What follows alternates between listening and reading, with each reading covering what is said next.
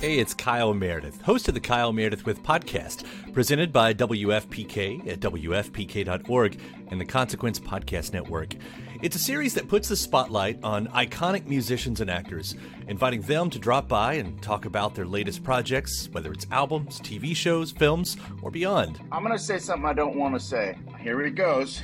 Without Spinal Tap, there is no Tenacious D. Whoa. Man.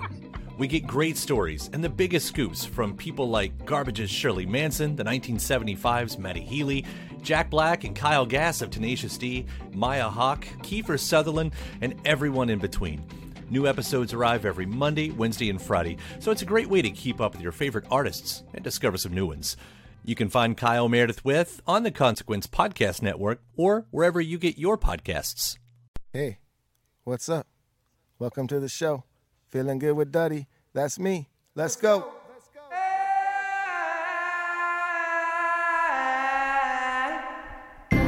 Hello, everybody. Oh, yes, we're back. Season 2, Episode 3, Feeling Good with Duddy. We've got an amazing show. We've got UFC flyweight Ashlee Evans-Smith, Rebel Girl. She's got a big fight coming up in England. We will talk about that. We've got new segments, No More Words, Having a Day. We're having a day. And guess what else we have? We got the host, Duddy B. Yeah, what is happening? You know. That's right. You heard him. We're back. Season 2, Episode 3. We are just getting back going. We took off some time for the holidays. It was really nice. The band had some time off. The podcast took some time off. And went to the mountains, spent some time up there. We got to see some snow, which was really cool. The kids liked that.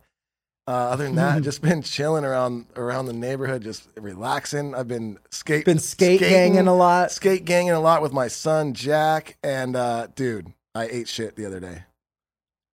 I love this. I fucking ate shit the other day. I was going, I was doing the whole thing where I got my dog on a leash and my dog's just cranking. Yep. And I'm just pulling behind like a fucking dog sled. Mm-hmm. And I'm cranking, right? But then my podcast ends. So I'm like, okay, I'm gonna slow down and I'm going to stop for a second and I'm going to get my phone out and I'm going to change my podcast.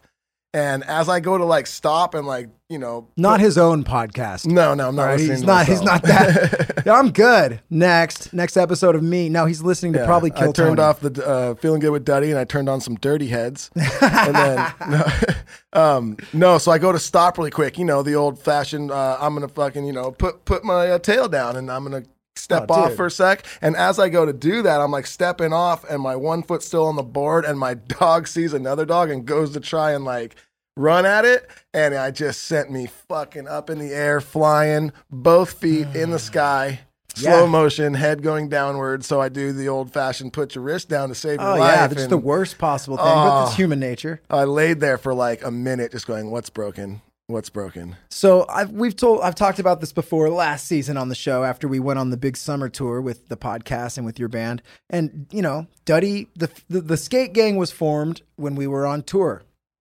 And every time Duddy would go skateboard with us, we just got the stare down from his camp because this could happen. His wrist could get broken or something. And it's important. He's a guitar player. You have a tour coming up, dude. You're playing acoustic. If it's just an acoustic in your voice. Yeah, so what are you going to do? Just get up there and sing?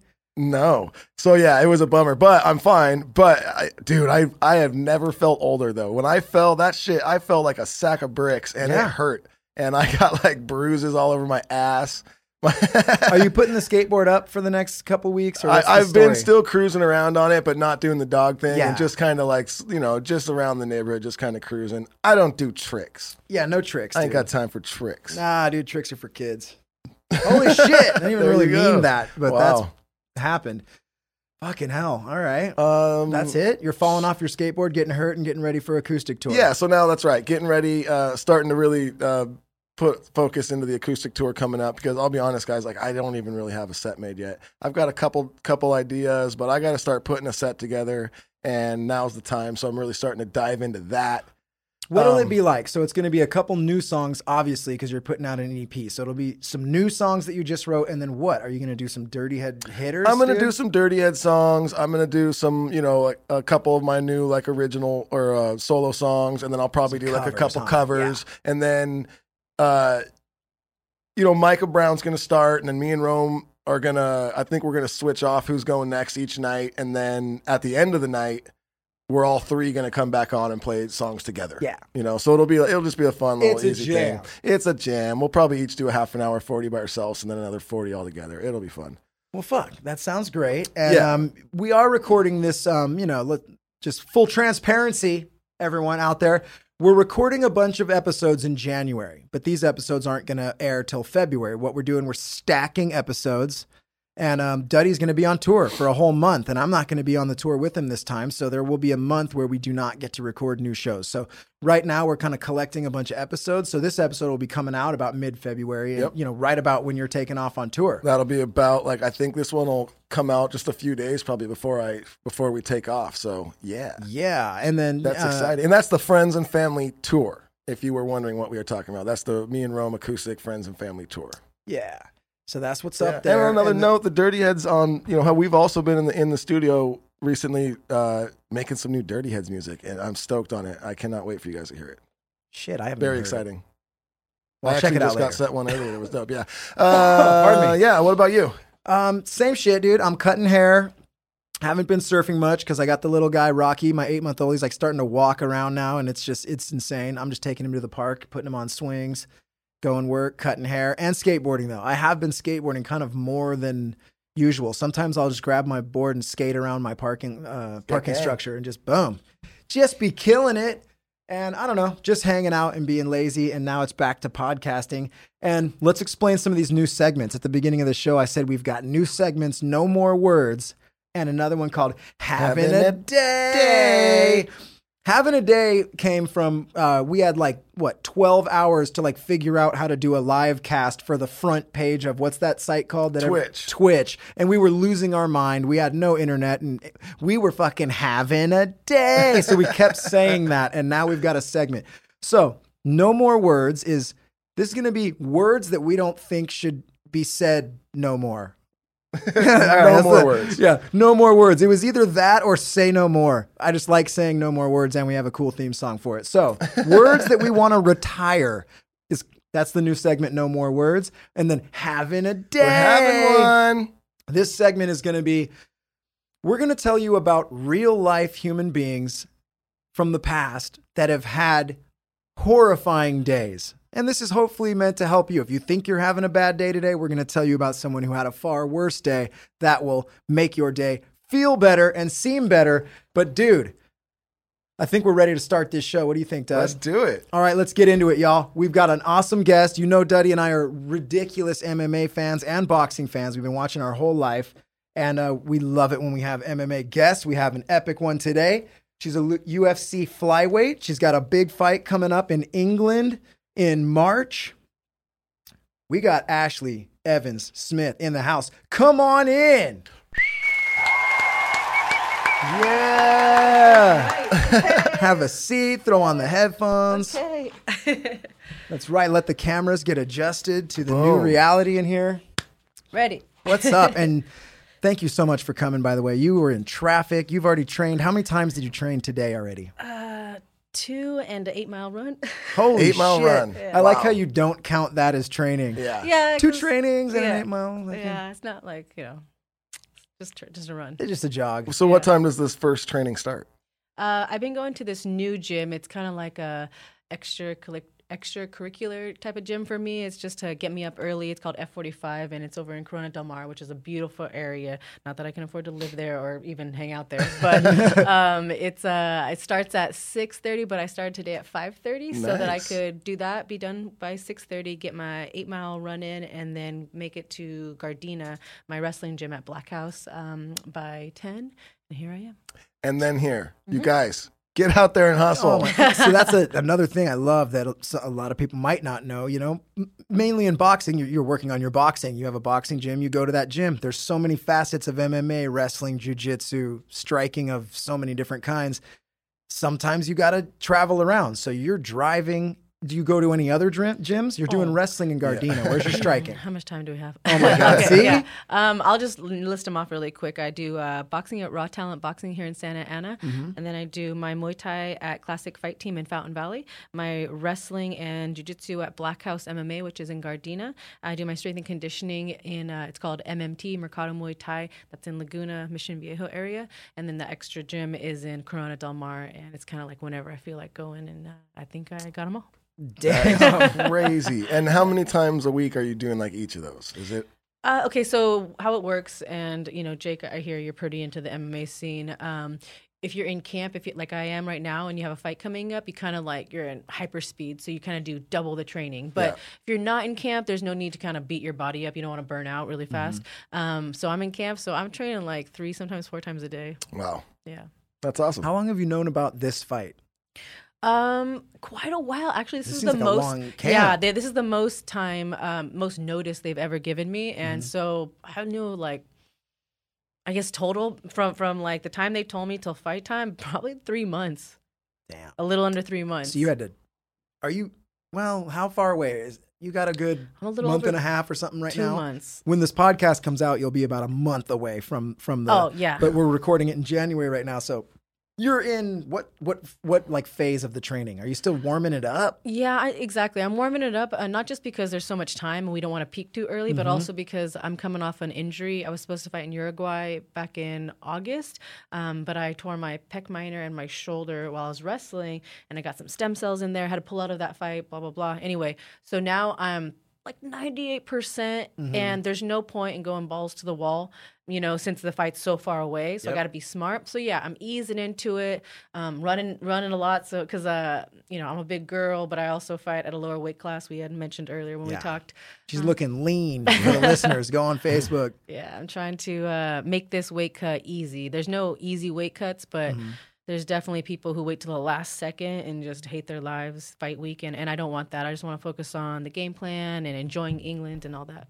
Yeah, the fight's in England. That's pretty cool. Duddy and I were talking about. Is that the first time you've gone? It is. Yeah, I'm a small town girl. I'm from Ukiah, California. It's a small town in Northern California. Yeah, up north. And I've been like a handful of places for a fight. I've been Australia, Canada, Germany, and that's about it. And then a couple of places here and there in the U.S. So anytime they're like, "Hey, do you want to fight?" You know, in this, you know, magical land that you've never been to, I'm like, "Sign me up!" Yeah. You know, on you, all right. Yeah, so, that's right. And actually, England, London was the number 1 place I'd wanted to go. I've still never been to Hawaii. I know people say I want to go to Hawaii, but I've seen all the cool movies. I'm like, I just want to go to London. Yeah. You know, it feels I like love London. It's awesome. It's special. Oh, yeah. I'm so excited to go. I've only been once, but it was like, yeah, you know, they're driving on the other side of the road. So you really feel like you're not everywhere. Australia, they do. I tried. Okay. It was scary. That was, I never drove when I was there, but that was, I think, the only place that I've been where they were doing that. And that tripped me out enough. I was like, whoa, okay, I'm somewhere else. And there's so much brick.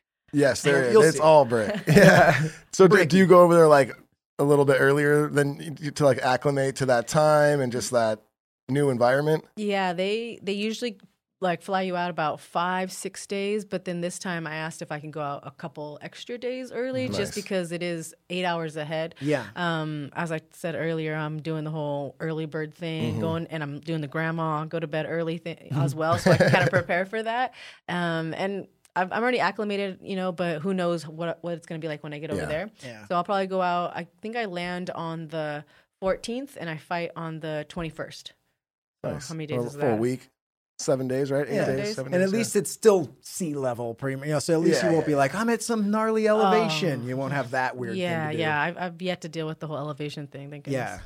I don't know. Yeah, you see some fighters when they fight at elevation doesn't seem to matter, but I mean, a lot of fighters you'll see it when they fight in like Mexico City or something. Oh man, like, oh shit, dudes are gassed out. Oh man, I feel it so hard. Or Denver, like, I don't know. Even we just play venues, like we go play Red Rocks every year too. Oh man, you feel it. Like you go out there all fired up for that first song, and halfway through you're just like, oh shit, I blew my load too early. To be fair, you guys are taking bong loads right before you watch. A little bit different. Okay, slightly. I'm out there fighting for my life on stage. I almost spilled my drink. Oh my God, we ran out of vodka. What am I gonna do? you're getting punched in the face, and it's a little and punching people in the face. Hey man, getting punched in the face is very similar to running out of vodka. If you've ever run out of vodka, you know what I'm talking about. Both suck. Both devastating. Oh man. And then here's another thing that we thought was cool, and this is we're seeing a lot more high level athletes that are vegan nowadays. Mm-hmm. You're vegan. Yeah. How long has this been going on, and if it's been recent, why did you change and how do you feel? I grew up on a really hot dog, in your macaroni and cheese, Little Caesars pizza lifestyle. Yeah. Me and Daddy. And so we had good food too. We did the hot dog mac show. Yeah, that shit's good. So my metabolism, I like to quote the Adam Sandler movie, Big Daddy. He's like, I drink a milkshake, my ass jiggles for a week. That is my metabolism. Yeah. And so anyway, long story short, I tried to play around with these diets when I was in college to kind of lose weight, because you're always cutting weight and it sucks. It's big part of my life, and I seem to be going down in weight classes all the time. So I'm trying to eat healthy, and I looked into the veganism thing about 2016 17 what 3 years ago. So it's been a minute. And I was vegetarian for about 8 years before that. I went vegetarian in college, so it was a smooth transition. And basically I accidentally brainwashed myself with all the PETA videos and all that. Even if someone was like, hey, if you eat meat right now you could be champion, I would try to eat the meat, but I'd probably be I just, I can't, which is a good thing too, because there's obviously environmental issues and, health issues and all that. So I've been vegan for 3 years and I love it. I get a lot of shit, but I got thick skin, so it's all good. A lot of people give you shit. Why? Because they just think you're fighting. Eat a fucking steak. Have you not heard all the vegan jokes? Oh, yeah. I guess I don't know. Tell me some good ones. How do you know when someone's a vegan? They'll tell you. Yeah, right? Yeah. Shit, you guys brought it up this time, okay? No, my favorite. I like that one. Okay, so tell me more. My mom's vegan, so this is my favorite thing with vegans. And don't get me wrong, I've eaten vegan shit all the time. That's delicious. Their bass player in the band is vegan. But this thing right here, where they they'll go over to their house, or they'll come over to your house, they'll bring some food or whatever. Oh, and I know where it's going. And they look at you and eat it. Did you like that? Oh, yeah, it was good. It's vegan. You're fucking, I know. I can tell because it tastes different. That's our mom, though, because we always tell her, well, don't make vegan cookies, Ma. Throw some fucking butter in there. We're not vegan. My family's not vegan. And I've got 2 young kids. And one time, my mom's like, hey, I want to have it was my daughter's birthday. She's like, will you come over to our house that night for her birthday? I want to make her cake and stuff. I made her a vegan chocolate cake. She goes, did you know that cake was vegan? I go, yeah, I know the cake's vegan because my kids didn't eat it. If it was not a vegan cake, my kids would have eaten the fuck out of that thing. There we go, the first one. Sorry, Mom, I love you. Oh, she's fuck you guys. I'll make you a cake now. But you know what? That was 5 years ago. It's getting better and better and better and better. Now you go to some vegan restaurants, you're like, this is bomb. I live in Santa Ana. Yesterday. I just went to this downtown Santa Ana vegan festival, which was super rad. It was put on this. Okay, first of all, you guys live close to Santa Ana? Huntington Beach. Okay, if you ever can go to downtown Santa Ana, there's a place called Munchies. Okay. And you won't even know it's vegan. Your mom's never seen this kind of vegan food before. It looks like our mom also thinks that pepper is if you put a little black pepper, ooh, it's spicy. So that's where my mom's coming from. Imagine both things, bland and no spice. But dude, have you ever eaten at Good Guys? It's in Costa Mesa. It's on 19th. It's all vegan. I just ate there yesterday. Fucking loved it. Is it new? Because someone told me about it. Might be. I haven't been there. No. Good Guys, and I had it was a mushroom burger, whatever. And I mean, honestly, I might not have known. It was fucking great. There's the really two. Was. What's the good? There's the Impossible, and then there's the other one. What's Beyond? The other one? Which is the good one. I don't know. Some people say one's not good, one is good. I do have a problem with calling something impossible that you're handing to someone. That just seems a little ridiculous. But I hear it tastes great. I had one of those, and it was actually really fucking good. Yeah, I mean, it's better than the other option. Yeah, So. Yeah. Well, that's the thing is my wife. We were watching. It was some documentary, and then bam, and she says, "New Year, I'm gonna start eating vegetarian." So we've been eating vegetarian for how many days now? Wow. 5, I don't know how many. Yeah. Something like that. And that's why we went to that vegan spot up the street. Nice. So, yeah, I mean, I'm with you on it. Was it Game Changer? Game Changers? It was, dude. Okay. And it's funny because I think that's the one. Arnold Schwarzenegger's in it. Little Nate Diaz action. Produced by a former UFC fighter. Wait, which guy? James Lightning Wilkes. He's actually local. Dude, okay, so I remember Wilkes. He was in the Ultimate Fighter house. Yeah. One thing I remember about that was when that dude tried to throw down with him in the bedroom. Do you remember this scene? I didn't watch this season. Yeah, it's before my time. He was making fun of a guy. I think the guy that Rampage Jackson would call him titties. Yeah, the suit had titties. I remember this. And he was making fun of the dude, and the dude got out of bed and tried to land a three-piece on Wilkes, and Wilkes just shucked out of the way and then just subdued him and kind of said, hey, you got to, kind of just like, stop, nah, dude. And he squashed it. And I was like, hell yeah, dude. That I was like chill. On his side. Yeah. That's what I remember about him. Nice. Yeah. Wilkes, dude. The titties, well, that comes a lot of soy will do that, huh? To guys? I don't know what does it. You would have to eat a ton of soy. Like Beyond Burgers every day. Yeah. I'm sure those guys are doing some other things, not working out. I'm not hating on it. I don't even say you're eating soy. Duddy over here. Soy will do that. I got no beef with soy. You heard it here right first from Duddy, dude. Soy's my boy. I got no problem. I heard smoking a lot of weed will do it. I heard that smoking weed just... Oh, my fucking golly. Oh, all right, dude. Let's keep it moving along. All I like how we just went off on a full. That's all good. Try to be positive. We bring up veganism and Donnie and I just shit all over each other. I feel like it wasn't that bad. Was the one that brought up the jokes, Yeah. Oh, that's right. They're funny. Do you have another one? Gosh, I love that one. Oh, don't worry. They'll tell you. Oh, yeah. It'll come to me. Okay. Right. Yeah. I love little jokes like that, dude. Okay. Now let's get into it. A question everybody asks you, but our listeners, they might not have heard it before, and it's a really cool story. It's an interesting story. And I think it was your second pro fight, right? And you know where I'm going with Fallon Fox. Yes, I do. And look, dude, we got friends and fans of all types of sexuality, so we don't give a shit what you're into sexually. Nobody does. It's just an interesting situation. It's just a crazy story. It's a crazy story that in your second pro fight, you fought a transgender fighter, Fallon Fox, who wasn't, a man for her whole early life, but transitioned into a female. It was a super controversial topic. I completely remember it at the time when it was out there. And it was an amazing thing because you come in as a wild underdog in that fight because, and you just did. Yeah. And you win. And you stopped her. Mm-hmm. Yeah. What was that like? Well, just take us through it. I'm sure you've had to tell this story 1,000 times, but it is an interesting, cool thing. I mean, there's so many aspects to the story. You know what I mean? But yeah, like... It's something that I never thought that I would have to deal with, just being a professional fighter and, before the fight and after the fight. How do you feel about transgender? I'm like, I just want to fight. But and you prove that by taking the fight. You're all, dude, I respect her. Let's go. Yeah, she's a fighter. I'm a fighter. Now let's go. And, the short version, I was in this tournament, I won the first round. It was like Karate Kid where you got, like 4 women on this bracket, 4 men. It's like, if you win, you advance. And then it's like, the finals or whatever. I know for people who can't see this, but I'm really pushing. But, YouTube watchers. Yeah. So, in the semis, she had won her fight. I won my fight. And then it came out like she got outed basically right before our fight, our finals fight. And the final fight was for $20,000 and the 145-pound belt. Mm-hmm. And $20,000 as, I'd only had 2 fights at this time. Actually got a bye. Sorry, I got a bye in my semifinals. And then she had beat her girl in like a brutal fashion, just like she was, she was kind of tanking a few people. Not surprisingly. Yeah.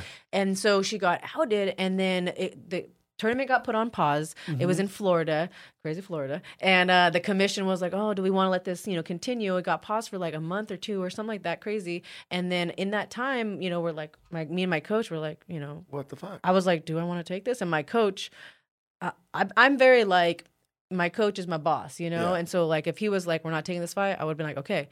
But he was like, we're taking this fight. And I was like, I think you're the only person in the world who thinks we should do this. Yeah. And he's like, look, I know she used to be a dude, I know she's going to be strong, but you're the better fighter.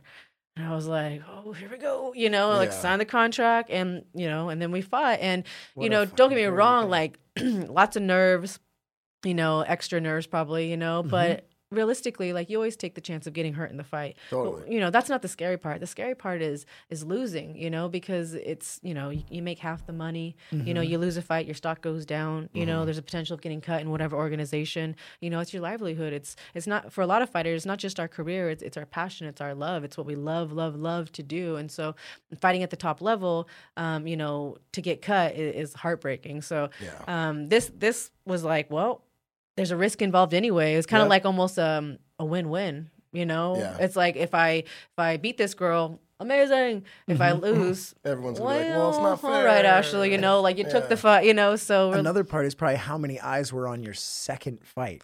Not a lot of people in really like the second pro fight have like kind of the whole MMA world looking at your fight now because of this whole thing that came up. Yeah, I'm very, very grateful for this opportunity because it, you know, boosted my name. Mm-hmm. It, like you said, it put my name in people's mouths. You know, people were paying attention. And I took one fight with an organization called World Series of Fighting. After that, the UFC was like, look, you just need a few more fights, you know. But basically I talked to the matchmaker at the bar at one time, and he was like, dude, we're going to sign you. Just keep doing what you're doing. And I won one more fight. And then they called me, the UFC called me and was like, look, you know, we have a short notice, you know, fight. You want to take it? And I was like, yeah. Nice. Damn. That's awesome. It's amazing. And then here you are, you're going to England. Yeah, and this will be my 7th fight with the UFC. I've been signed since 2014.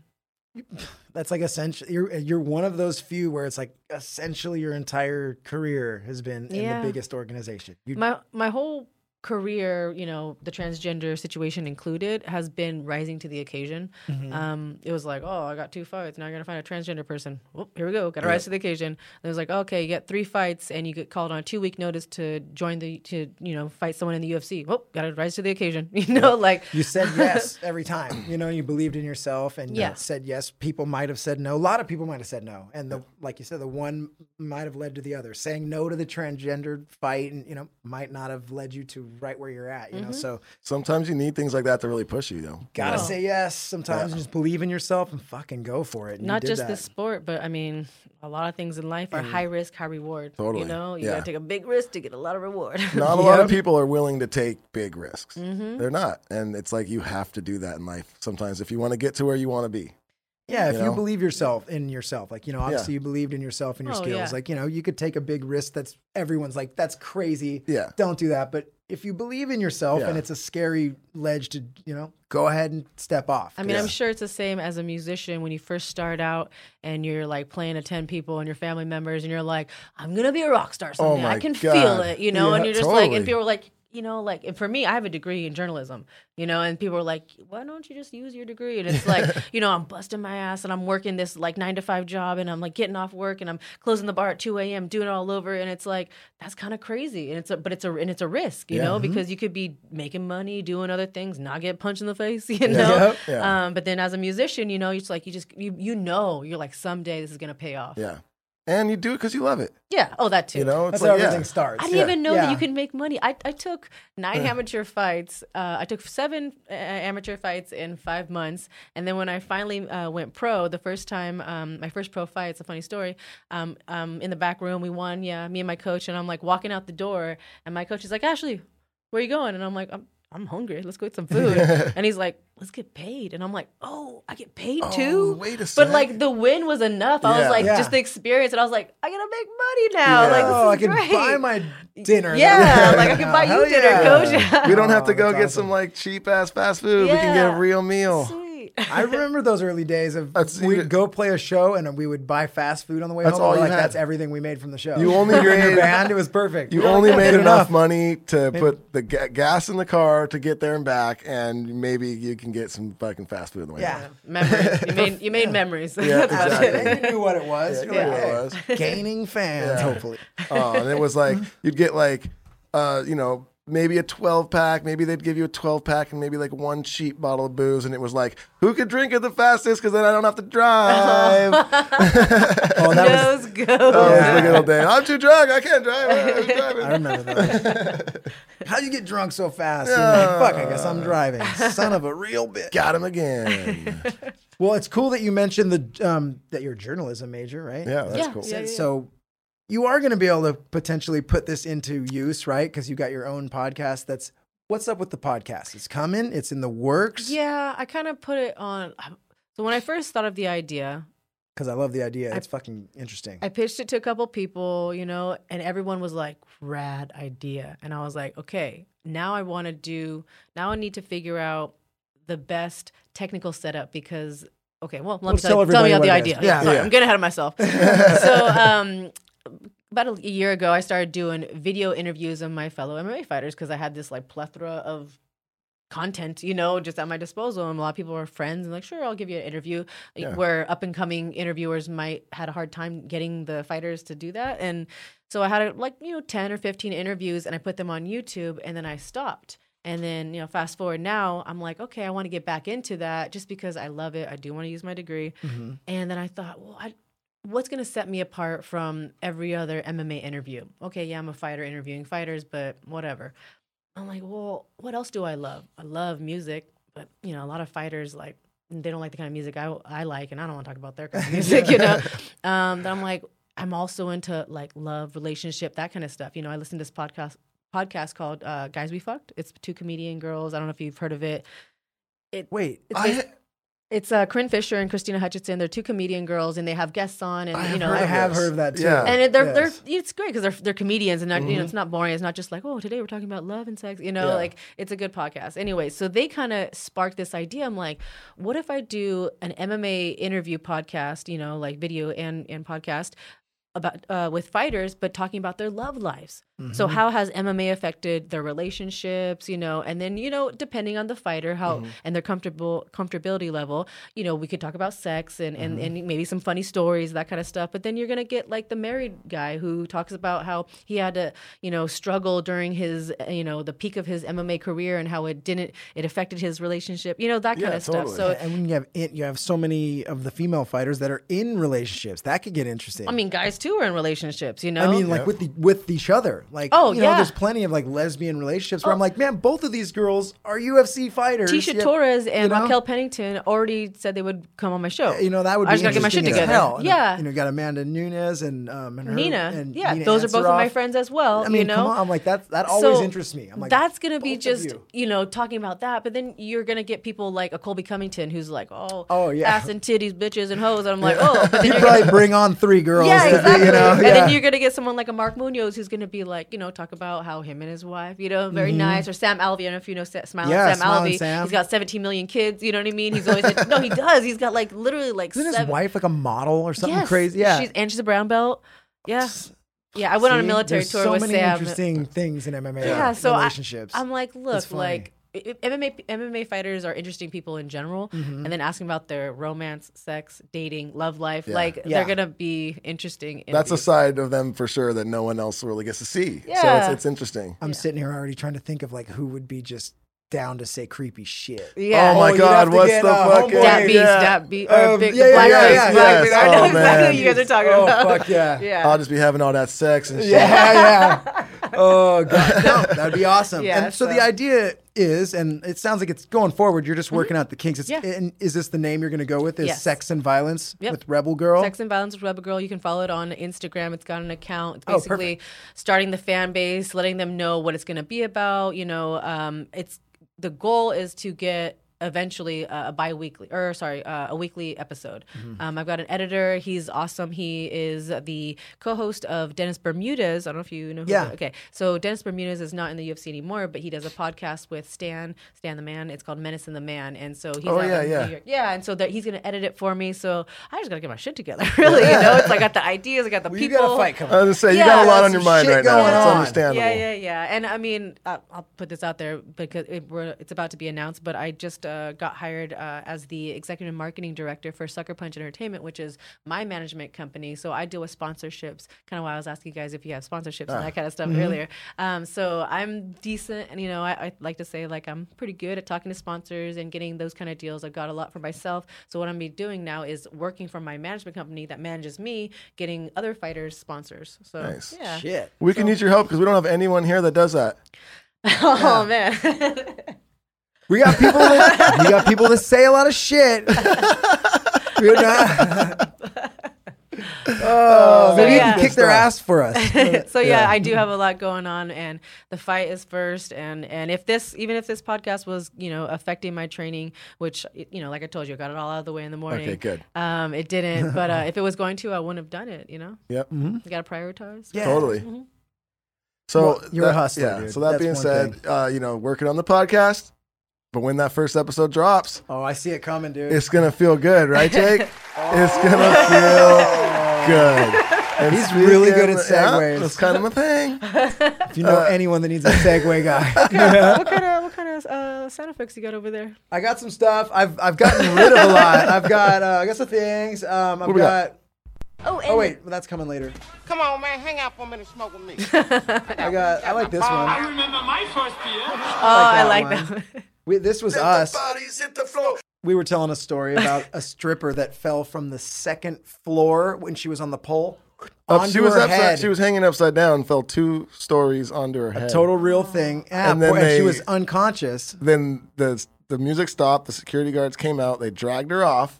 And then instantly a new one came out, and the DJ went, beep, beep, beep. The bodies hit the floor. He played the song. No, he played. Yep. And the whole place just went, woo, and started partying like nothing fucking happened. Wow. Yeah, it was crazy. It was at a very low rent. Indiana. Joint. Yeah, Indiana. Kokomo, Indiana. You got it. Wow. It's nothing like the song. No. I'll tell you that. And then we've got like, sometimes I lose my mind and start complaining about life, and we get the purge horn. Let's just really quick show her my surf sound. Oh, yeah. And then we told in one episode, we were like, everybody make a surf sound, just a surf sound. Like, yeah, bro. And Duddy went, yeah. So it was that way. Yeah. Do you have a surf sound? Yeah, a surf sound. Oh, man. I know. Hard to follow that one, huh? Yeah, bro. There we go. Okay. There it goes. Cut it up, boys. We got yeah, bro on the deal. We got a clap track, a few. All right. And a fucking. I don't think anything's gonna beat "Let the Bodies Hit the." Beat it, you know. Now that I have a story attached with it, it will. So let me get back to it. Oh shit! What? Press it. I know you want it. Woo! Okay. Speaking of feeling good, on the show we have a couple sponsors that make us feel good. And first, as always, since day one they have been with us. Koi CBD. You guys, I love this product. I say it every time. I take these drops every single morning.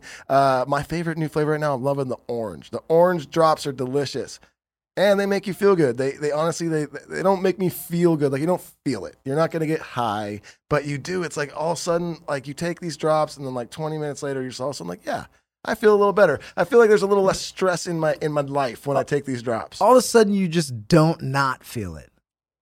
That's what happens.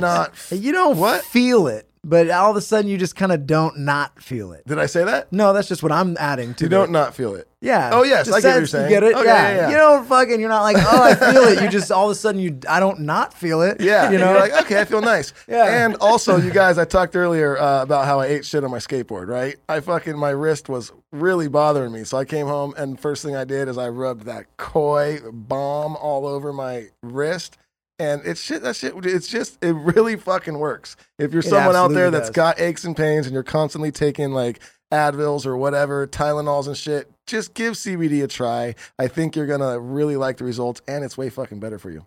I know you're going to like it. I know you're going to like it. Do you mess with CBD at all? Heck yeah. I bet you do. Seems like every fighter does. Almost every athlete does. Every athlete does. Dude, my favorite fucking thing ever is when I'm watching golf and Phil Mickelson out there, he'll be just taking droppers. Really? Around, you'll see him, he goes in his golf bag and he just whap. And you're like, dude, if Phil Mickelson is down with CBD. It's either he's doing CBD drops or he's barely thirsty. I just love there's like so many avenues. Like, obviously I'm a fat kid, I love food. Like the gummies. She's not now. I'm like, oh, okay, gummy bear. Like the like sublingual lotion. There's the vape. Like totally. The bath. There's a bath bomb. Oh, the bath bomb. I took a bath bomb. Ooh, just soaking. My wife uses the bath bombs and she loves it. It's just it's awesome. CBD and it's fully legal now. You can't get popped for any CBD action. No. People don't know that it's so bad to take Tylenol for your liver, and they you know they're taking. So bad for you. Oh, and then they're taking if someone, there's people out there that they got actual fucking like pains and aches, so they can't get rid of it. So what they do, painkillers, booze. Yeah, oh, you guys. Oh, shit. Well, that's a gnarly issue like, there. I mean, dude, that's like not a rare thing for people. Like, oh, fuck it. I go, I'll take a bunch of Advils and have some beers and get rid of my pain. You're like, no, your liver is gone. Oh, That became dark. I just pictured like... The worst dude on the worst couch. Oh, I'm going to cheer it up. Pets. Koi also has dog treats, and they have like a CBD spray for your dogs and your cats, and it's fucking awesome. I've been giving it to my dog, and she loves them. And I honestly, I totally could see a difference in her. And when she has them, her mood's a little better. And I had an older dog that I recently had to put away not too long ago, and her hips were going out and everything. And once I started giving her CBD, I saw a big change in her. So it definitely helps. Get some of that. KoiCBD.com. And if you put in code DaddyB at checkout, you get 20% off. You heard it here. Woo. And also hella savings. Damn, right? Pets. Don't know why I never say that, but I wanted to. Pets. And right. Onnit. Onnit.com. And that is two N's. Onnit. Another great company with so many great products. I love the Alpha Brain. Yep. Take it every day. That's why I'm so damn smart, Jake. Yeah. I was wondering why. Because he was a dumb kid, but now he's doing Alpha Brain. You got to counterbalance the week. Yeah, exactly. You know, take a bong toke, and then I take Alpha Brain right back where I started. Damn. Yep. Evens me out. No, sea level now. He's right there. No, but they also have these other pills I've been taking. It's called the New Mood. Oh, I've been taking that too. Oh, I love it. And it just says it's like a natural mood enhancer. You don't feel it, but and I don't take it. No, it's more for like late afternoon. I take it like late afternoon, so then like it like relaxes me for like the end of the night. You're just chilling, and then I fall asleep easier, and I sleep through the night. I sleep better. I've been taking that for 2 nights. Yeah, I just got on it. I had a bottle, hadn't opened it yet, and I was like, why haven't I opened this? Bam. That's the thing with like the CBD and with these Onnit supplements. Yeah. It's like, it's not like you just go take it once and all of a sudden, whoa, you take it consecutively and then you realize I've been sleeping better or my mind seems to be functioning a little smarter. Yeah. Like I used to just, you know, you couldn't remember names. Who was the guy in the fucking movie? And now it just seems like I'm not doing that as much. Totally. Nobody wants to hear that on a podcast. You know, the fucking guy, he's got a hair with face. Yeah. It's like, intriguing. These guys are good. So Onnit, the New Mood is amazing. It's great. Yeah, I've been loving that product. And honestly, they have so many amazing fucking products. If you are someone out there looking for some new supplements or new products, just go to onnit.com. That's two N's, Onnit.com, and just check out all the stuff they have. I guarantee you they got something for you. Whatever everything. It is that you're looking for, they've got something for that.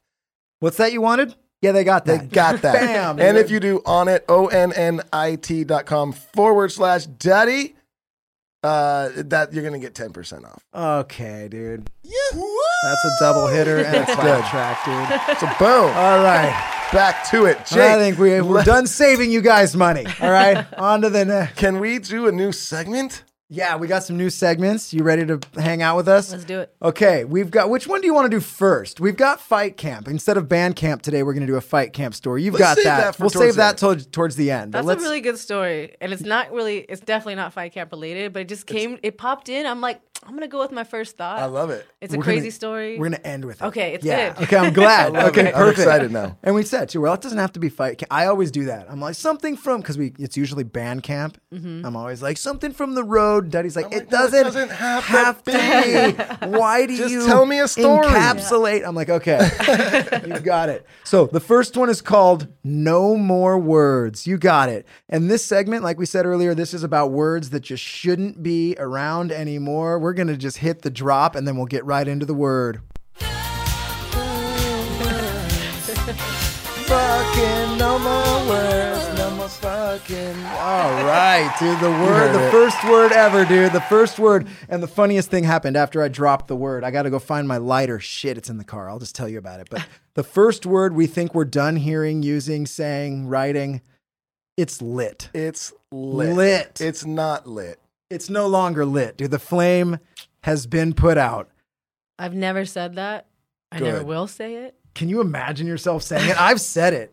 You said it? I've said it. Like naturally, or you were forcing it? Yeah, I think I was always being a dick. Like, oh, that's lit AF. I've said it, but as a joking manner. Like, as an asshole. Lit, bro, or something, you know. Like, condescending. I've never thrown out like, bro, that's lit. Yeah. Dude, no way, bro. That's lit up. Bro, that's fucking lit, bro. It's super lit. But yeah, so I think we're done because I think it's even extinct. I think we're squeezing the last bit of even comical out of the word lit.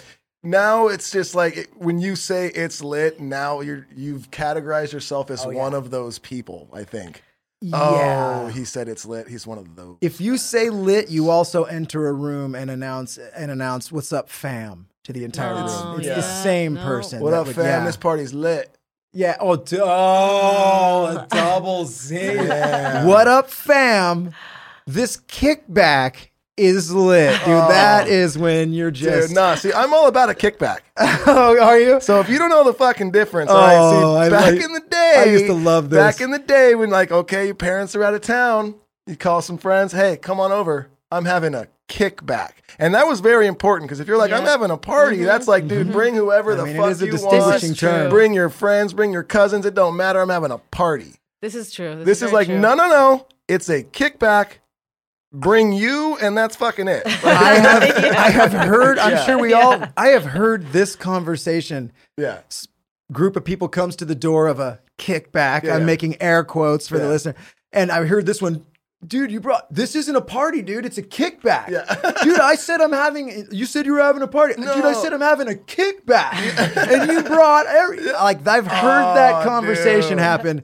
Anyway, back to lit. Dude, I said I'm having a lit kickback, bro. And you turned it into a lit party. You brought your whole fam, bro. Hyper unchill. Right. I feel like whoever came up with lit was like that scene in Mean Girls where they're like, she's like, stop trying to make fetch a word. It's not going to work. Right. Like some guy was like, that's lit. That's lit. Like what? But it worked. Dude. It caught on. Oh, because a lighter's just a piece of plastic, dude. Until it's lit. Oh. I mean, it's not even a lighter until it's lit. So this party's officially lit. Oh, quack. All right, let's back in. I fucking like it. No. But before two votes for no. Dude, but you had one that you added, and the funniest thing is somebody else said the same word earlier. We were having this conversation. It was like between these two words, and we decided to go with lit, and then we came in. We're like, do you happen to have one? And she says the other word. We're like, it's meant to be. Yeah. My no more words word is, if we could just never say bae again, I would be really happy, because it's supposed to be the short term for babe, right? I think so. Babe. Yeah, babe or baby. Yeah. No, you know what? I also heard, and I'm actually disappointed that I know this, I think bae, B-A-E, stands for before anyone else. Oh, you're right. And I heard that. And we have never sounded wider. I want to punch myself. I want to punch myself right now for knowing that. I'm like, I already hated bae because I thought it was short for babe, and I'm like, how lazy can you get? Where do we go? Yeah, I want to stab people that say za, but at least that's half of pizza. What is that? Za? Za. I'm all about that za. No, dude, I was out it. I'll be like, dude, get some za. Yeah, you might catch a back shank. Dude, Lorna says it. My wife would be like, want some za? And I'm like, I'd like a saw. Dude, we get on stage always and like...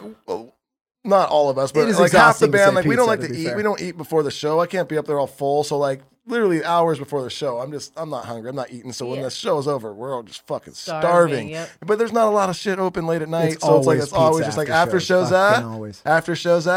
No, it's just similar with fighting, like because you got the nerves and you don't want to fight. Plus, you don't want to go on their full stomach. No. You know, you're supposed to eat here and there, but like for me, I'm just like, I'll figure it out later. And then you fight, and then it's like your adrenaline goes down. You're like, I'm fucking hungry, and late at night, you know, you got to do press conferences, all that. It's right. Like, what's open late? Yeah, pizza. Yeah. How many? I mean, I've seen it a million times where fighters will show up to the press conference, just fuck it, just eating a pizza. Yeah. Dude, I've been waiting 3 months for this slice of pizza. I get it. You cannot blame us. Oh, hell no.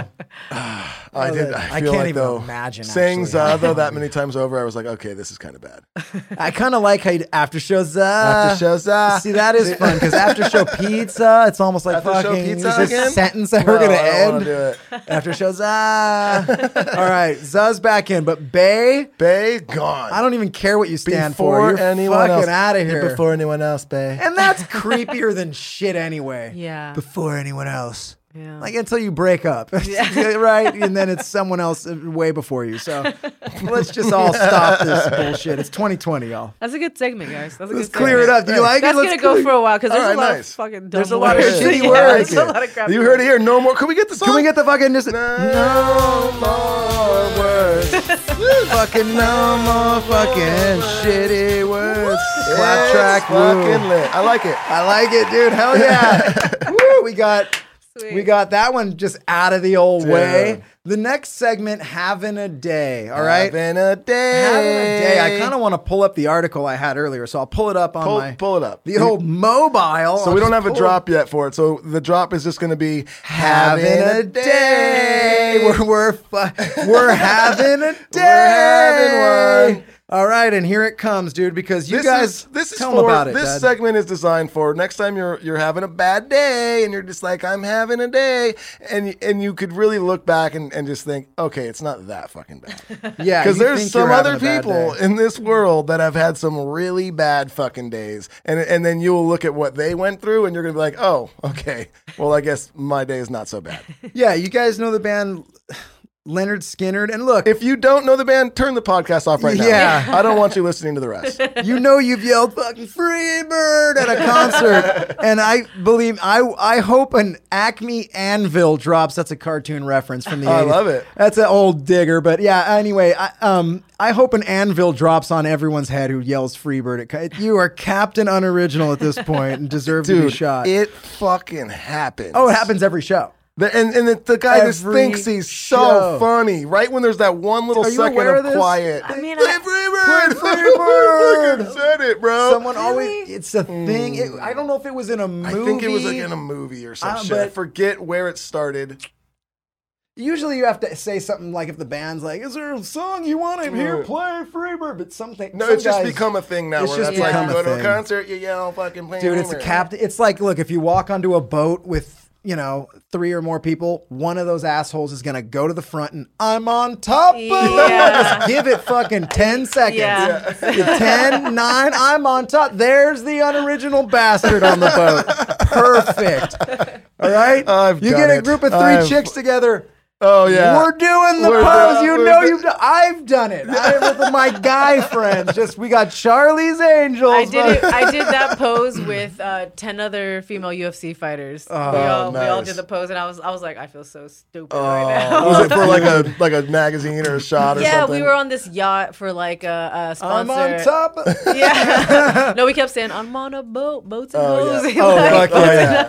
Yeah. Hell yeah. That is good. You had to do it then. You were ordered to. Yeah, I was like, all right, don't be a party. That's like, you should have been like. Yeah, I should have. Yeah. Dude, that's where like every photographer at once. Unless it's like if we have like a dope photographer we like that we find and like they're good because they're artsy and you can tell you like them, they never ask. They get it. They're cool. But you'll go get some random place, some random photographer will just, all right, guys, on three, I want you all to jump. Oh no. Oh yeah. Stop. So we do the same thing every single time. We go, all right. And they go, 1, 2, 3, and we all go, ah! I was with them once. I'm not jumping for no one. So when we're totally getting sidetracked, but I'm fine with it. We'll come back to the segment. When Dirty Heads kind of first hit it big, with their first big hit single in 2010, I was their tour manager for like maybe most of a year. And I'll never forget. I'm starstruck at all of this as well as them. They're blowing up. We're on buses. And I'm like the brother who's just like, holy shit, the fuck am I doing here, right?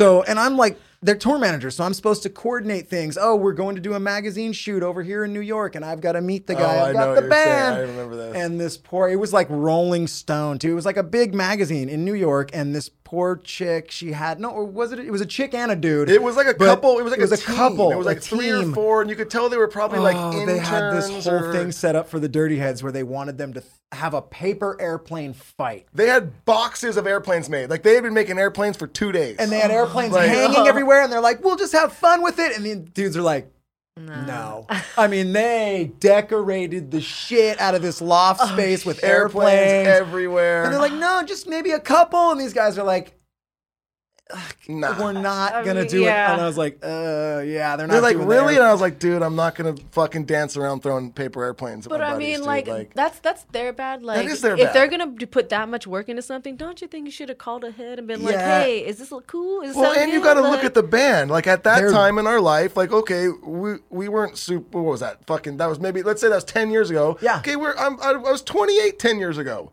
So now you got a bunch of group of guys. Some of the guys, Dave was 30. We're beach asshole dicks. I don't think they knew who was rolling up. 30-year-old dudes who like to go throw airpins at each other. Yeah, it was bad. Like, what are you talking about? I think they misunderstood. They're like, fucking, they're the fun stoner band. And they're like, yeah, sort of, but we'll... Like, we're not fucking, it was funny. It was pretty funny. So they're like, what do you want to do? We're like, let's go fucking stand outside the building and take some photos and get the fuck out of here. I don't know. Act like we're you too. Put us on some fucking train tracks. No one's smiling. Let's go. Sorry. All right. If you're one of those people on that team and you're listening to this, sorry. We can't wait to work with you again. Sorry, we're not sorry. Yeah. You don't feel it, but all right. Okay, so this one's called Having a Day. We're having a day. So we explained this story. Yeah, we explained it. You guys get it. You guys think you're having a shitty day? Well, there's someone who's having a shittier day than you. And in this case, it was the band Lynyrd Skynyrd. You got it. If you guys don't know, this is a true story. This is an absolutely true story. And I'm just going off the top of my head because I couldn't find the exact article. And I don't read fast online. Okay. Is Lynyrd Skynyrd, they had a plane crash. Okay. So the band's plane crash. This actually happened. I think it was like 4 people died in the plane crash, including their lead singer at the time. The drummer, is okay enough to walk. He sees that the pilots are both dead. His singer is dead. The band is in a plane crash. Pretty bad day. Yeah? Gets worse. So you think you're in traffic. Oh no. All right. Plane crash. I'm sure he'd gladly be on the 405. He's in a plane crash. He now tries to walk to get help. He walks through the forest, comes upon a farm. A mile. He walks for a mile after a plane crash. Injured. Having a day. Through the forest, comes upon a farm to which the owner of the farm comes out. And naturally, this is a big dude. He's got long hair. He's bearded. He's bloody as hell. He was just in a plane crash. He looks intimidating. The farm owner shoots him. So the drummer now is shot after the plane crash. And then the farmer realizes, oh, there's been an issue. Help is called, and he survived, and the rest of the band survived on. But next time you think you're having a bad day, Lynyrd Skynyrd had a worse day than you. That's a bad day. Yeah, dude. Have you guys ever had a bad day like that? I have never had a bad day in my life. Ever had a plane crash and then been shot? My worst day sounds fucking great. Yeah, life's pretty good compared to Lynyrd Skynyrd. Yeah, no. Mark just raised his hand in there. I believe it, kind of, that he's had worse days. Mark looks like he's always having a really bad day. Yeah. Mark looks like if I were to describe Mark, I'd say, imagine someone who... barely survived a plane crash and then was shot. That's Mark. Just do that math in your head right there. So that's it. Let's take it out with the drop. Having a day. Oh, and the thing. So I think No More Words probably beat that one today until we have a cool drop. But that is a pretty shitty story. No More Words was very entertaining, but Having a Day, that's a story right there. That's people. I guarantee you most people don't know that story. That's a crazy story. I remember hearing that when I was young. I've heard that story and I've recalled that story multiple times through my life where we'd be talking about something like a shitty day and I'd be like, have you heard about the Lynyrd Skynyrd? So I'm so glad that we have this new segment to bring stories like this to light. They need to be. Wow. Well, I think it's good that you guys do the No Words and then the Having a Day, because Having a Day is kind of like, oh, and then you wrap it up with something good. Right. We're going to wrap it up with something real good. Oh, yeah. She's all, oh. I saw what you did there. She just segued your ass out of the fucking building, dude. What? Yeah, eat that. You got segued on your own show. She's all, you might, end up with something good. I'm like, oh, dude. Scoot over, dude. Fuck, dude. We're out of here. Duddy's having a day. This is the worst day of my life. Oh, dude, he got out-segued on his own show. Dude. That's it, dude. All right, what? Duddy, all right, next fucking episode of No More Words, the word is fucking segment. Segway. Oh, he's having a day. Fuck. Right. Duddy saying no more fucking actual words. Segment. Pets. Dude, Segway Captain got just out-captained on the show. So, Duddy, what's up next, dude? We got the final thing on the deal. Which is normally... Oh, let's fucking talk about... Are we going to talk about Bloodsport? Oh, so have you ever seen the movie Bloodsport? Man, I keep saying... I haven't. And I also will blow your mind and let you know I've never seen... The Godfather. Oh, wow. Yeah, these are movies that people are like, what's wrong with you? But I have seen Goodfellas. Okay. Did you? All right. I feel stoked for people when they tell me I haven't seen Godfather. Because you got two of them. Godfather 1 and 2 are absolutely amazing. I'm always like, now you have those movies have to sitting go watch there. It. One day you're going to hit play on the first one, and 2 minutes in, you're going to already be like, oh my God. Why haven't this I seen is this? Why everyone, but that's okay, because I didn't watch Godfather till I was like I was 26 or something, and I love movies. Same thing. Everyone's like, how the fuck? Yeah. And then finally one day I hit play, and the opening scene is so unbelievable that you're immediately going, yes, of course. Okay. And I can't, I'm so happy that I have two of these full things. And I've seen a lot of movies. You're going to love it.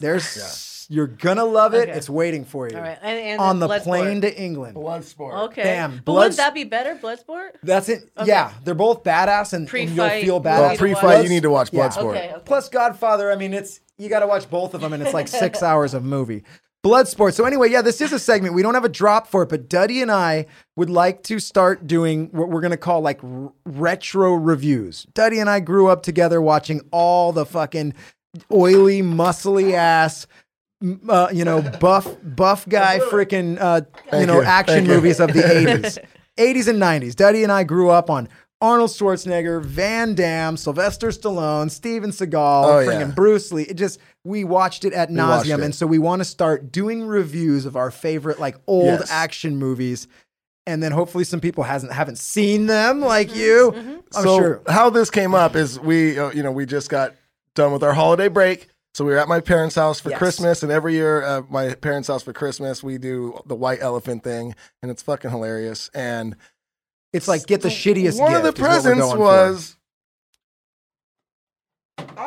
For the listeners, Duddy's reaching back and grabbing a VHS tape. It looks like a VHS tape of like Bloodsport. It's the box. Like, and you'd be like, oh, cool, this is what the video came in. No, this T-shirt came in this box. It was just a box to look like VHS, but it had a Bloodsport T-shirt in it, and it was the white elephant gift. If you don't know what, I love it. If you don't know what white elephant is, the white elephant is like you're supposed to choose dumb, stupid gifts that no one wants, and whoever brings the dumbest gifts wins.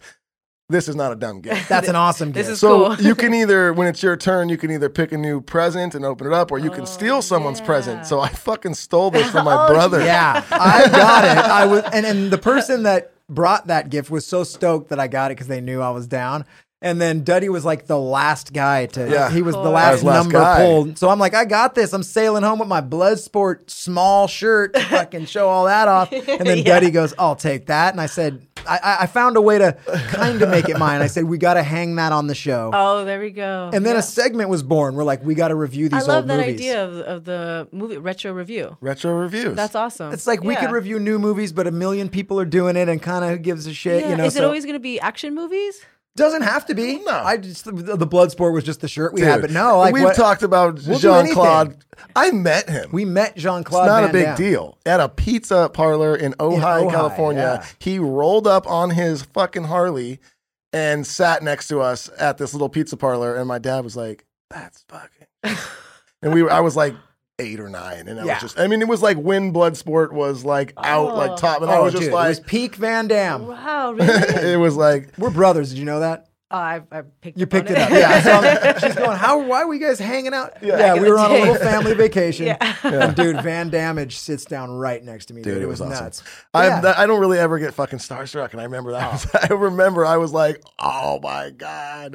We didn't even know. Duddy and I are looking this way, eating pizza, and he's right here, and my dad's like doing this whole, the fuck? I feel like I would never recognize people like outside, you know, like, I don't know. Well, unless it was someone like the only person I will ever get like super starstruck is Adam Sandler. I'm like the biggest. Adam Sandler. Oh, I mean, man. That would like, be pretty I'm cool. Like, yeah. I would be so stoked. I'm pulling Adam Sandler movies all the time. Oh, yeah.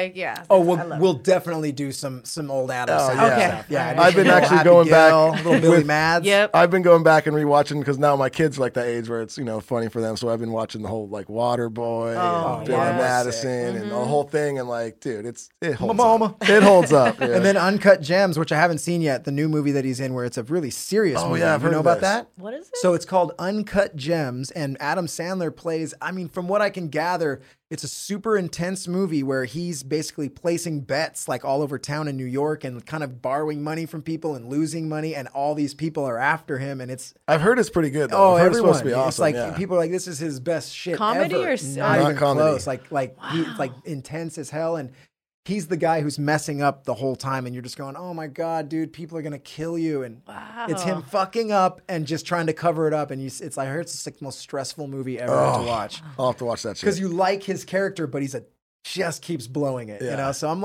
scared to watch it because that shit gives me anxiety, but I'm going to watch it. Yeah. We'll look up the trailer after the show. I'm such a big fan. I mean, probably one of his worst movies is I still was like, it was great. It was The Cobbler.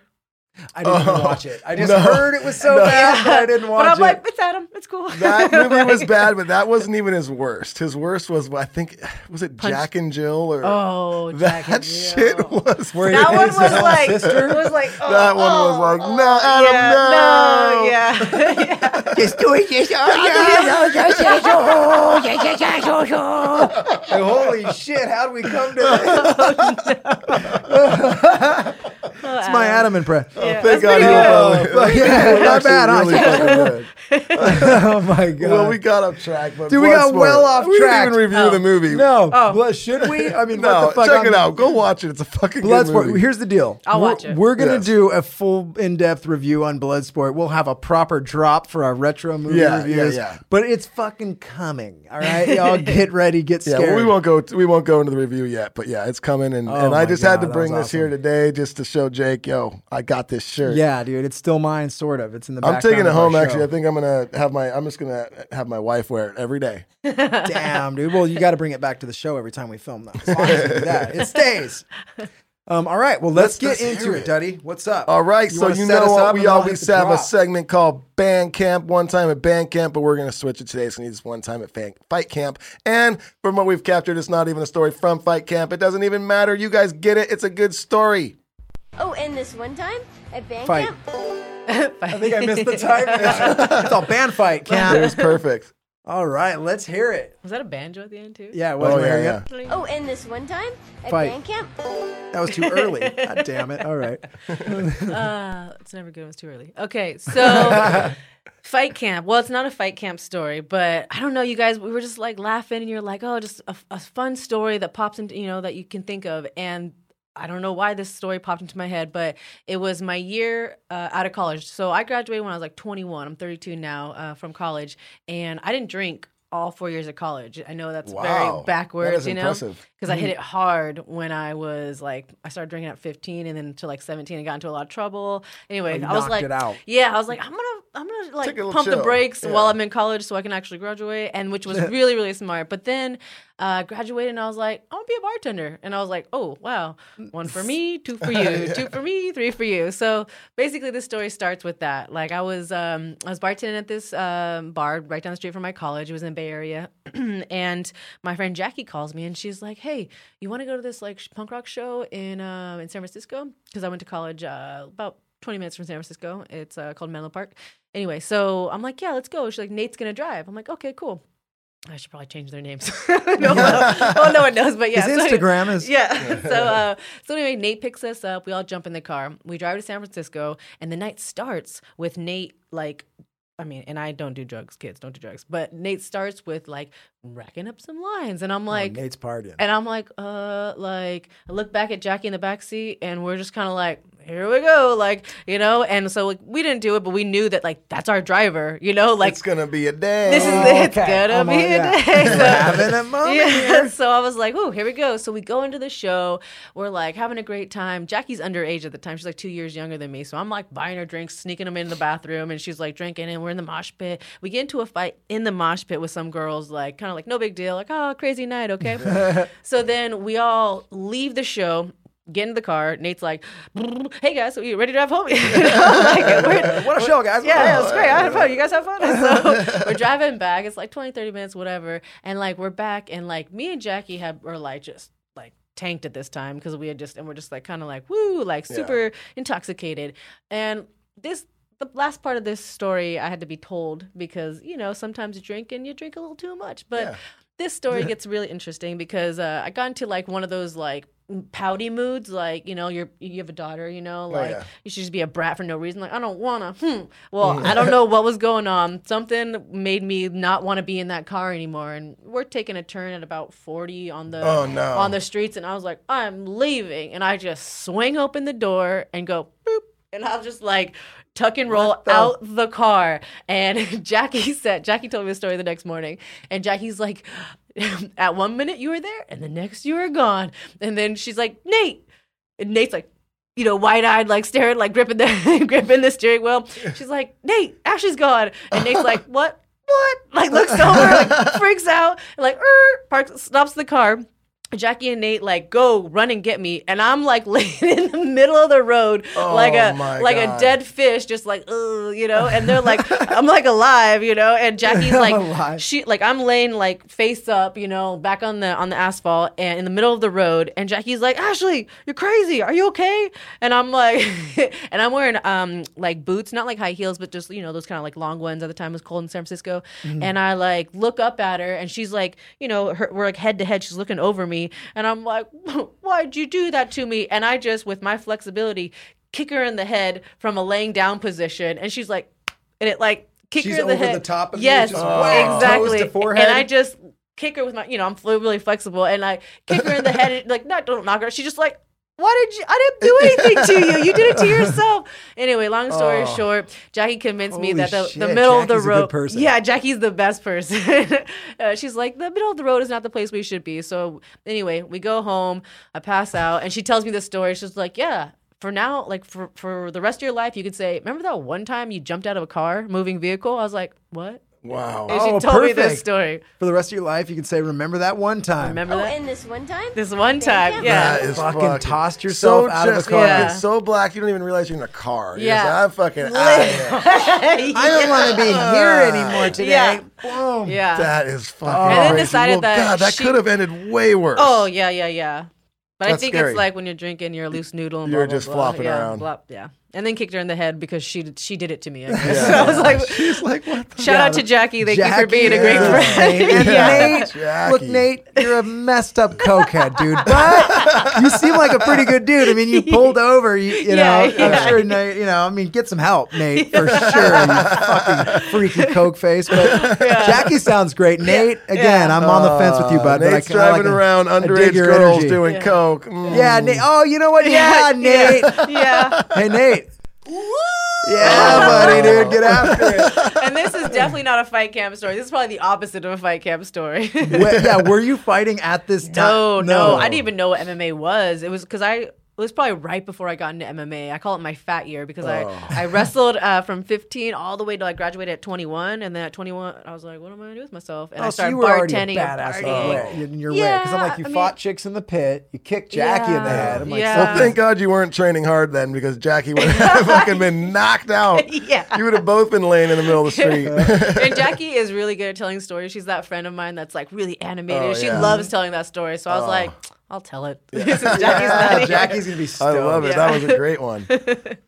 So what's else? Nate's last name? Oh. No, I'm just kidding. Please say it's Lawrence. I know. Yeah. She's this was 11 years ago, so hopefully Nate's not doing good. Nate's cleaned up. Yeah. I'm sure he's got a family and he's a saint.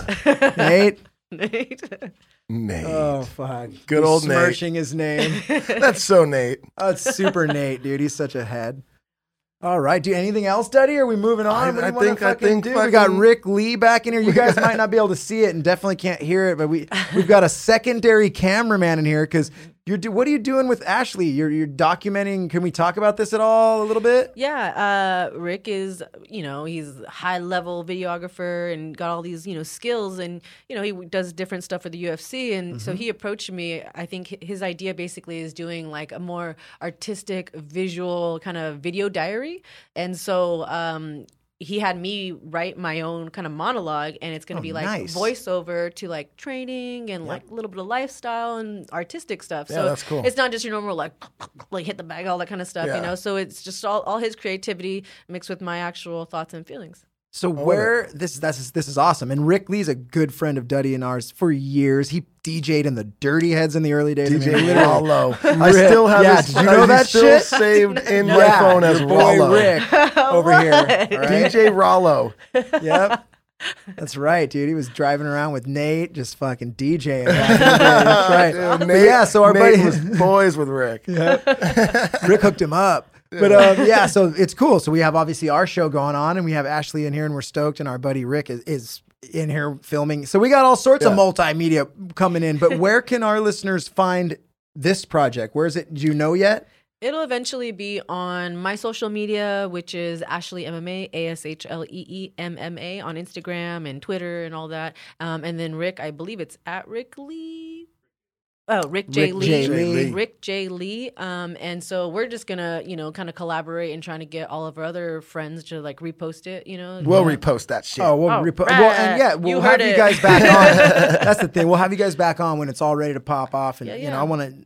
So mainly you've got the fight coming up. So everybody go follow Ashlee now. Just get on board because she's got a fight coming up. So we all want to support her. Thanks. And then we've got. Potentially, what is it? Sex and Violence with Rebel Girl. Yeah. Follow that as well on Instagram. That's its own Instagram page. Just Sex and Violence with Rebel Girl, all spelled out. Easy enough. Yep. Easy enough. Mm-hmm. Anything else you want to plug before we let Duddy do some plugging of his own? I mean, I told you about all my gyms already. Yeah, you know, we listed them all off. Yeah, 75 gyms that she trains at. I actually also mentioned my management company, Sucker Punch, that I'm now working with, which is cool. And then, you know, my agent, Andrew Purefoy, out in Philadelphia. And I mean, probably forgetting somebody, but thanks for having me, guys. Oh, it was so fun. That was fucking awesome. I can't wait to watch your fight. And I know. I can't wait. I'm a really, like, I get this question a lot. They're like, oh, like, I don't know if you guys get this question, like, in interviews, you know, if you weren't, you know, playing music or if you weren't fighting, like, what would you be doing? I'm like, oh, be a rock star. Like I love music like so much. Like I played the bass guitar in high school and then literally had one of those moments where you like have to choose between music and sports. I had to sell my bass guitar to pay for a national wrestling tournament. Oh wow. And I'm like, could have been a rock. You know, like you still can. Not. You still are. In my heart. Yeah. We always say this, like, it's funny because we've had a few MMA fighters in. We've had Jalen Turner, you know him? Yeah. So Jalen was in here and we had Ian Butler in here. Yeah. And we always say that. We're like, you guys are like the rock stars to us. And that's everyone in the Dirty Heads. Especially Duddy and Jared, you know, like Jared's really into every fucking fight. We obsess when there's fights on and it's show night, we're just like, fuck, we figured out. We like, how do we like pause it? And we like have the computers all set up in the dressing room. And like, it's like a thing where we'll even have a guy halfway through the fucking set. You run back there and make sure that it's recording. And like, so I have my best guy friend, his name's Dan Kenny. He's in, he's the bassist for Suicide Silence and he will be touring. And one time I had Rick. Oh, wow. Yeah, come on. Rick J. Lee. Rick J. Lee's phone's going off mid podcast. Yeah, who's that? Nate? They said, come on now, hey, can I hook up? Yeah, but anyway, long story short, Dan was in Germany one time and he like got crouched down on the bus and like the guys were asleep and he like hooked it all up and like watched my fight. I'm like, oh, you guys are awesome. But like he was like on tour playing a show. I'm like, so it's weird. It's like you guys are the rock stars, but then sometimes like the rock stars like to watch the fighters too. Well, I think that's how it goes. I think all like athletes want to be musicians. All musicians want to be athletes. You know, it's like, and everyone wants to be an action hero, you know, and that's the closest thing to that. The only real thing is like boxing and MMA, you know, and that's like the real Van Damme, you know. Yeah, I got to play the female Ivan Drago in a movie that comes out in like March 7th. What? Yeah, it's called Lola, and it's a female boxing movie. And I don't have any lines because, you know, like, you know, I break you, you know. So you're gonna be a Russian in it doesn't speak. I don't. Yeah, like I'm like bad girl tattooed, like I'm the champion, and then like in the end. Well, actually, I can't tell you what happens. But it's really cool because I got to like play like a different role, you know. And I'm like, hopefully, I get to do more. I'm like, oh, maybe I can play a musician or something, you know. Like that's probably the only other time you can like be someone else, you know. Yeah. Mm-hmm. That's crazy. That's awesome that you're acting. Yeah, hopefully I get to do more of that. It's definitely. Get out there and hustle, people. We always say it. Don't settle for one thing. You don't have to do one thing. No. Do a million things a day. She's already had 2 training sessions and an 8-mile run that she doesn't count as a training session. Yep. Well, shit. And she's here. So that's it. Daddy, what do you got to plug? Do your plugs. Here it goes on the way out. Yeah, just again, thank you so much for coming. That was an awesome, fun episode. I really enjoyed that. And as always, thanks to everyone here at Reamp Studios. And you guys, go over to cutlassbrand.com. You put in code feeling good. You're going to get 20% off your order. By the time this episode drops, our new line will be out. We have all sorts of new shit. We even have a rad shirt out in this new line that my son designed. And you will know which one when it's you hilarious. See it. It's fucking awesome. It's my favorite shirt we've ever made. Serious. So go to cutlassbrand.com. Put in code feeling good. You're going to get 20% off. Yeah, and thanks again to Koi CBD. Thanks again to Onnit. And you guys, big thanks to Surf Roots Radio. They've been fucking great to us. You can always watch our episodes on the Surf Roots app. Yeah, big shout out to those guys. Go follow them at Surf Roots on all the socials. And I think that's it. What else? That's it, dude. That's it. Let's just say big thanks to Ashlee Evans-Smith. Best of luck on your fight coming up in jolly old England. Yeah. And we can't wait to talk to you again. Thanks, guys. Yeah. Oh, yes. Hell and last but not least, you got more? When this episode airs, I think it's a few days before our new, the tour starts. Me and Rome's solo acoustic tour. Yeah. If you guys don't know about it yet, go to friendsandfamilytour.com. You can get your tickets there, all the info. And there's also Friends and Family Tour social medias, I think. I don't know. Find it. All right. Peace.